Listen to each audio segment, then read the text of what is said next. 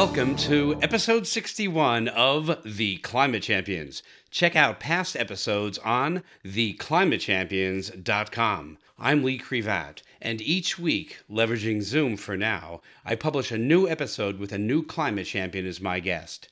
If you or someone you know is a climate champion, please let me know at w w w dot crivat energy innovations dot com.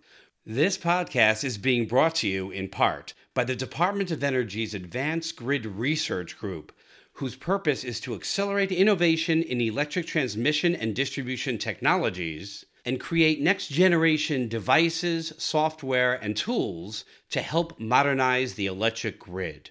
This week, my featured guest is Terry Oliver, the first Chief Technology Innovation Officer at B P A, the Bonneville Power Administration.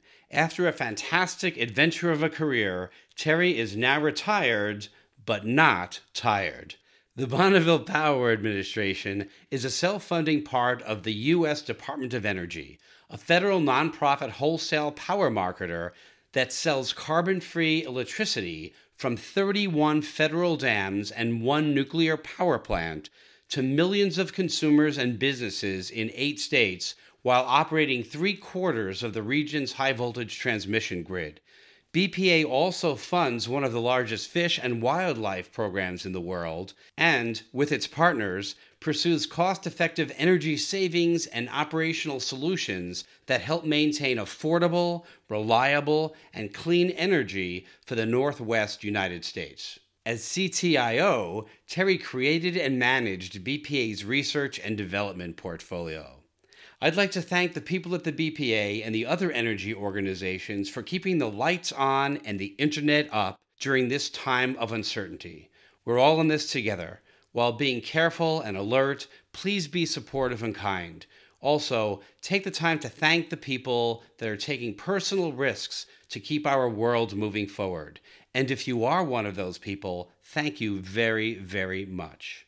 Terry has worked globally to advance sustainable energy and re-engage the electric utility industry in critically important research and development. He led the world's largest residential conservation program and groundbreaking research in community-based conservation. He designed the first demand-side management programs ever undertaken by a developing country and created linkages between sustainable energy, jobs, and the local and global environment with non-government organizations throughout Asia, South Africa, and the Middle East.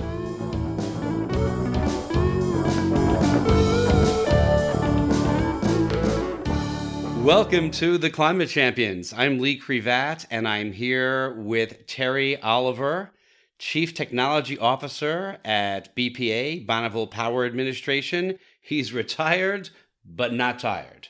Welcome to The Climate Champions. Thanks.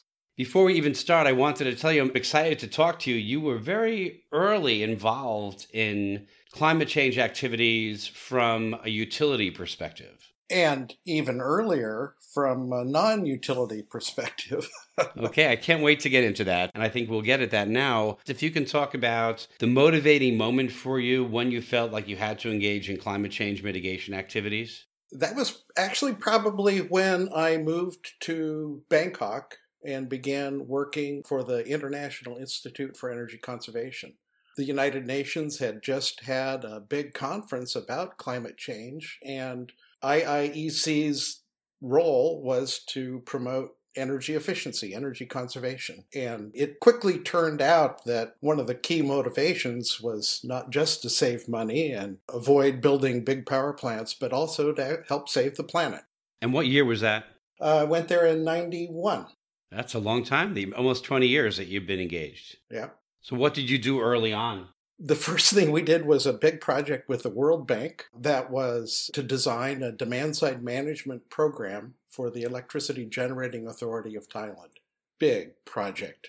Sounds very exciting. And why is climate change mitigation important to you?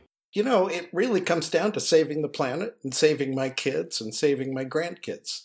Climate change is going to be even more disruptive than the pandemic, and going to cause more people to move around on the planet. It's generally going to be pretty bad news. And it's not hard, actually, to begin to solve it. Back in the bad old days of the nineteen nineties, the Natural Resource Defense Council basically pitched, look, it's an insurance policy. We should be doing energy efficiency. And truly, that's a no-brainer. You don't have to get to carbon sequestration and extracting C O two from coal plants if you at least begin the work to get to energy efficiency. I think in the nineties that might have been the case, but now it seems like we're very far down the road where climate change is already occurring. We already have a tremendous amount of carbon in the atmosphere and greenhouse gases. It seems like now it's more than just an insurance policy. Yes, it is. And along the way, we've stumbled across very interesting things like packetized energy and transactive energy and having variable loads to offset variable renewables. So there's a lot of advances that make this not as difficult as people seem to think. You mentioned the pandemic and climate change being worse. Can you talk about how the pandemic has changed your thinking with regards to climate change? I'm not quite sure I understand that completely yet. The one thing I have noticed is uh, people are saying, well, look, we have a pandemic and now we have clear skies. Yeah, problem solved. That's not exactly an association that I think helps climate change solutions. Yeah, I think it's important that people realize that the fact that there are clear skies doesn't mean that there's no greenhouse gases still in the atmosphere, just like there used to be. Right. When you meet people that don't understand why climate change is important or don't understand the data that supports it, how do you explain it to them so they understand it? Well, I've been watching a guy try to do that. I think it's pretty easy to explain. And we have a former vice president who did a pretty good job of explaining what's going on in the atmosphere and why it's important. But I've been watching a geologist from Central Washington University do nightly lectures from home. And he's not really ever had to deal with climate change. He's a geologist. And yet people are pitching him questions about, well, didn't volcanoes do this? Isn't this all about the sun? And he, he's actually having to sort of back up and say, you know, I'm a geologist. I'm an amateur at this. But even as a geologist, I know that there is a particular science-based sequence of events that aren't explained by humans and dinosaurs being around the planet together. And so he's struggling with how to get his own expertise in geology available to explain what the sequence of things that are science-based and in the rocks that sort of obviate some of the less credible explanations for why the planet is warming. So you said that you could explain it pretty easily. Do you want to take a shot at it, a simple explanation?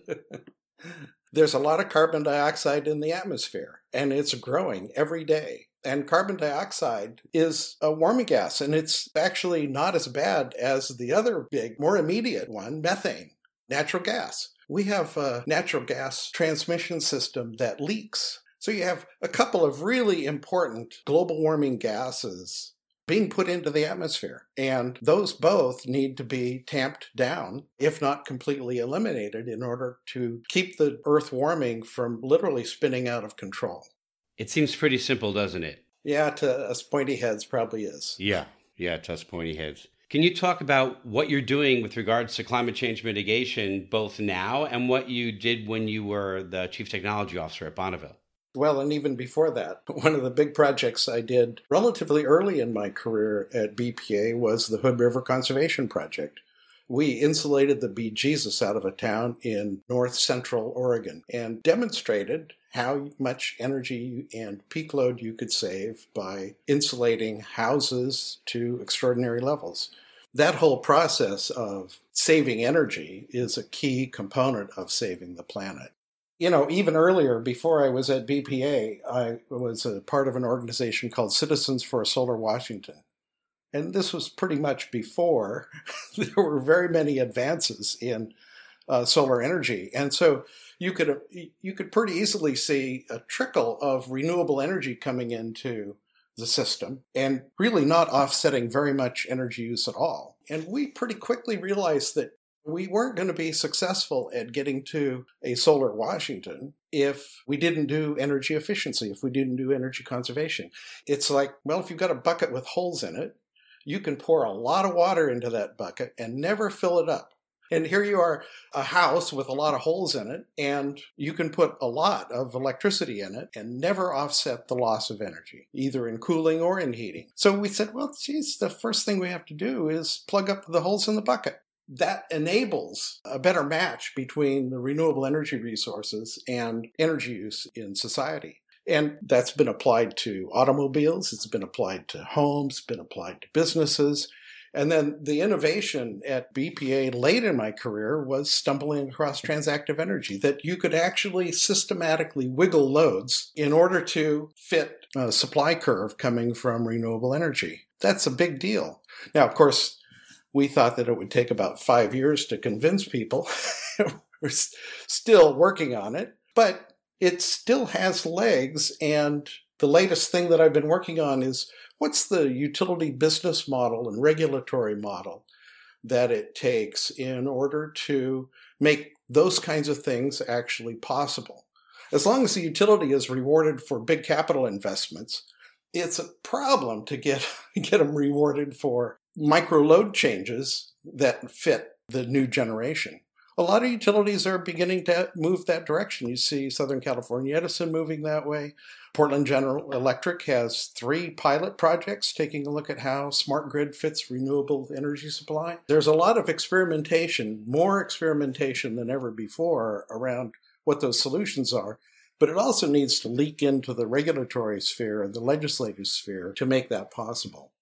I've spent some time thinking about transactive energy. I even went on a rate that San Diego Gas and Electric offered, which there were some times when it was under a dime per kilowatt hour. And when the grid was in need, I believe it was over a dollar forty, maybe a dollar fifty a kilowatt hour. But those were the hottest days when we had already been trying to conserve. It was incredibly difficult living in the house with that kind of heat and trying not to use the air conditioner because I didn't want to spend a dollar fifty per kilowatt hour. So it was just very difficult. Right.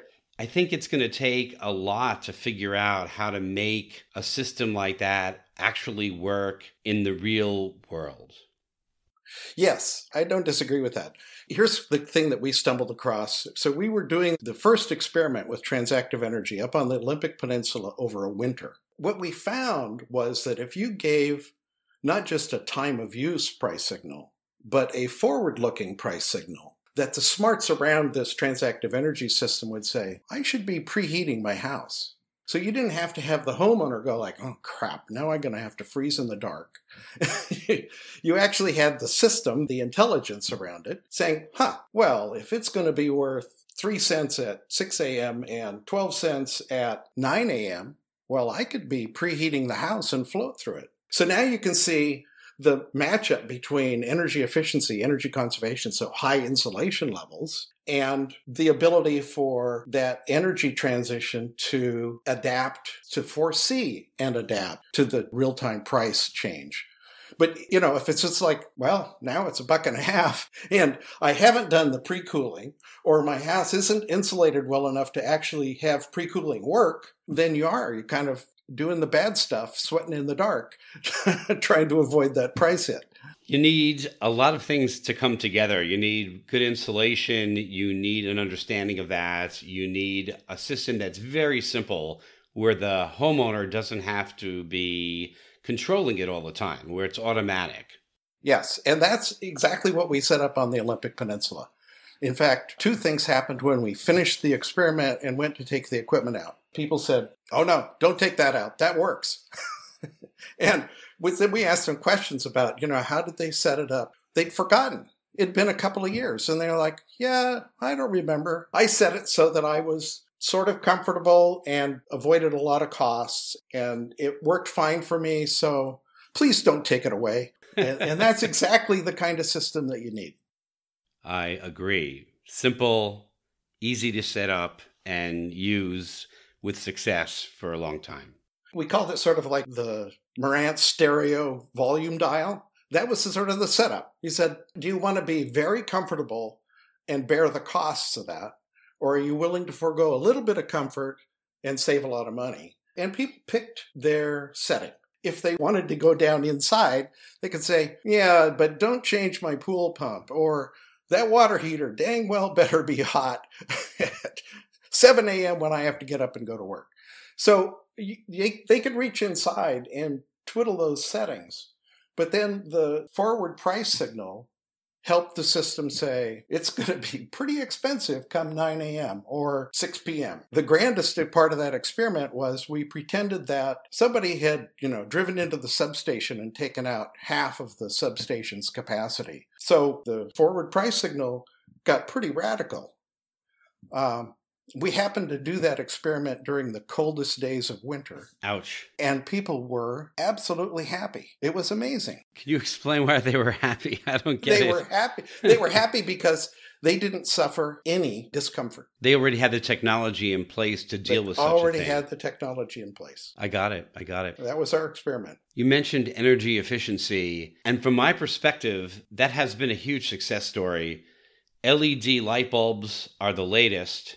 I can't imagine what we would be doing if we still needed as much energy for our appliances. It seems like we've come a really long way with regards to energy efficiency. Yes, and we're about to come a long ways on the variable energy use for appliances. The C E O at EPRI took a tour to Korea a few years back and talked to a battery manufacturer.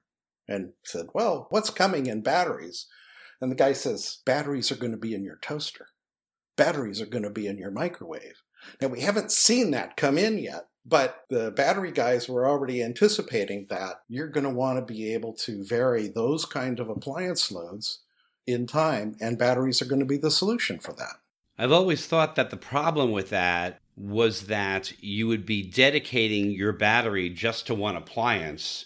And given the cost of batteries, it would be better to have a whole house battery or even a whole grid battery so that it could be much more leveraged, the cost that you're paying for the batteries. Yeah. One of the thought experiments we did at B P A with the connivance of the Pacific Northwest National Laboratory was, where should the batteries be and how soon do I have to buy them? It came down to their advice was, well, for God's sake, don't buy the biggest battery you can right now because it's really, really expensive. And they are going to come down in price. So at that time, another researcher at P N N L was basically saying, you know, electric vehicles are really going to take off. At that point, I owned a Prius and I was perfectly happy. And I couldn't ever really imagine that an electric vehicle would actually overtake Prius sales. And the researcher at P N L is going, yeah, no, it will. I remember when I was at S D G and E and I promoted the idea of electric vehicles, people at the company told me I was talking science fiction, that these things would never exist. They would never charge that fast. They couldn't possibly succeed. I think they have a different perspective now. Yes, as do I, being the proud owner of a Model three Tesla. Holy moly. Now I can imagine that these things will overtake gasoline-powered vehicles. You've already talked about some of your prior background, but can you talk about some setbacks that you've had along the way? Yeah. In high school, I got a job cleaning the Veterans of Foreign Wars hall and was asked one day, hey, uh, turn your key back in. Fired. Graduating from college, I was so employable. Whoa, whoa, why'd you actually... get fired? I want to know why you got fired. What, what did you do? Did you have a party in there? You know, they never told me. Okay. They just said, turn the key back in. I think it was the beer bottles, man. I think it was Probably. the beer bottles. If you have to go that far back to find a, a setback, that's pretty good. Yeah. Graduated from college in seventy-three from the Evergreen State College. And the seventies was sort of a hard time to find a job. I ended up being the night clerk at a convenience grocery store. Got held up once. Wow. Tried to take that job experience to a grocery store in the town next door. And in those days, you didn't scan things. You had to key in codes. And I was really bad at keying in codes. So they finally came by and said, yeah, Terry, we can't use you. Fortunately, that put me really on sort of the energy track. At that point, there was the Washington Public Power Supply System was busy trying to build five nuclear plants all at the same time. And the Comprehensive Education and Training Act had been signed into law, I think by, must be Richard Nixon. And so I got a job as the energy planner at a local planning organization. Had a five subcommittee, thirty member committee to come up with an energy plan for the county. And that brought me to the attention of B P A who needed somebody to run a local government program for them from the Power Act. So that got me a nice, cushy job at Bonneville Power. Nice, cushy job. I know that you're not tired, so your biggest success might still be coming up. But can you talk about what you consider the success you're most proud of? Well, one of them is definitely the Hood River Conservation Project. twenty million dollars investment in insulation and triple paned windows in Hood River, Oregon. And it took us about five years to pull the project off, but we dominated the professional literature about what's the impact, what's the design that gets you a community energy project that was a raging success. It also got me a ten thousand dollars reward from the Department of Energy. So that was pretty that was sweet, very too. Very nice. Personally or to the company? Personally. Nice. That was a lot of money back then. Oh, yeah. With regards to climate change, what is your vision of the future? Where do you see the world twenty, thirty, forty years from now?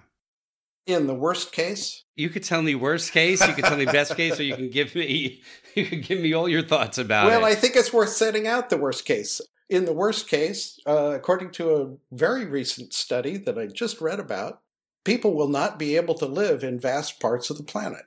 You think that a lot of folks escaping Africa and the Middle East into Europe was a problem. Multiply that by ten. And it's just about temperature. The human body adapts well to a particular temperature range, and big parts of the planet could very well exceed that temperature range. So that's probably the worst end of it. The tough way that will get us to the best part of that, energy efficiency, transactive energy, renewable energy, electric vehicles. I think the utilities in the U S anyway are under the right thread that it's going to be renewable energy and it's going to be electrification is actually going to help us a lot. And those things combined are going to get us to a more stable climate regime. It's going to be hotter. Is it going to be too hot? We hope not. It's interesting that you mentioned the perspective of the utilities. A few years ago, their perspective, as far as I could tell, was not around renewable energy. However, I would say in the last twelve to twenty-four months, I've really seen a shift to where they are saying, yes, renewable energy is what the future is going to be. So we have to figure out how to get there. To welcome change of perspective, as far as I'm concerned. Yes. I used to get invited to EPRI's summer seminar. And I think the very first one I went to, and I cannot remember the year, there was somebody from SMUD who was really having a hard time with, I think it was SolarCity. They were, you know, why are you guys lying about us? Da, da, da, da, da. And it was very much anti-renewables. And over about a ten-year period, the realization that utilities had something in electrification and renewable energy adaptation that actually would help save the planet start to spread among a lot of utilities, and the vast majority, not all, but the vast majority of EPRI utilities. And that is a big change. So you gave me, I guess, a range of perspectives for the future. How do you think the coronavirus, the pandemic, has affected that vision, or has it? It's given us a sense of what uh, apocalypse looks like. And like I said, I think the climate apocalypse, if we allow it to happen, will be worse. But we're not even thirty percent through the pandemic, so I could be really, really wrong. Yeah, my wife has said to me a couple of times that it feels like we're living in a disaster movie from the seventies or the eighties or one of the zombie television series or something like that. But it really is only the first. This gives us a taste of what it could be like. Right. Is there anything else you'd like to talk about? I can't think of anything. Then I'm going to wrap this up, and I'm going to wrap it up with a rap. About climate change, you took personal stock because you went to a conference in Bangkok. Natural gas doesn't smell. It's the additive that reeks, but it's a big greenhouse gas because it leaks. If you want to avoid the cost of comfort temptation, you have to preheat and pre-cool, but you need insulation. What got you involved in energy, in supply, and loads is that you were no good in keying in codes. When you talked about your vision, you gave me the worst case, that parts of the planet will be too hot for the human race. And although from the job of cleaning you got fired, now you're retired, but not tired.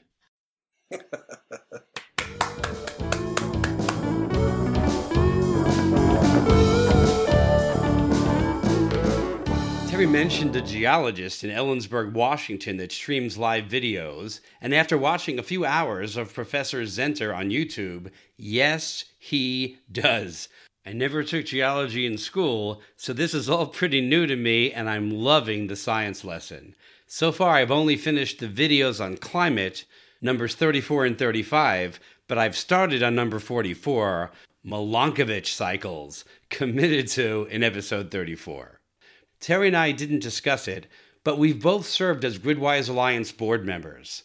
But Terry has me way beat by being named a fellow at the Portland International Center for the Management of Engineering and Technology for his contributions to the development and growth of the engineering and technology management discipline, and honored with B P A's highest award, the Meritorious Service Award. If you have comments or questions about the podcast, visit my website at w w w dot crivat energy innovations dot com and drop me an email. I would love to hear from you. And if you're enjoying the Climate Champions podcast series, please subscribe, rate it five stars if you're an Apple user, and tell your climate-concerned friends about it. Although retired, as the owner of T V O Global, Terry consults in energy efficiency, sustainable energy, international energy policy, and anything innovative and exciting. He also volunteers as a mentor with SCORE, a nationwide nonprofit organization dedicated to the formation, growth, and success of small businesses. And Grid Forward, formerly SmartGrid Northwest, and I'll be interviewing Grid Forward's C E O, Bryce Yonker, next week. A big thank you to Terry for staying engaged in retirement and continuing his decades-long pursuit to help mitigate climate change.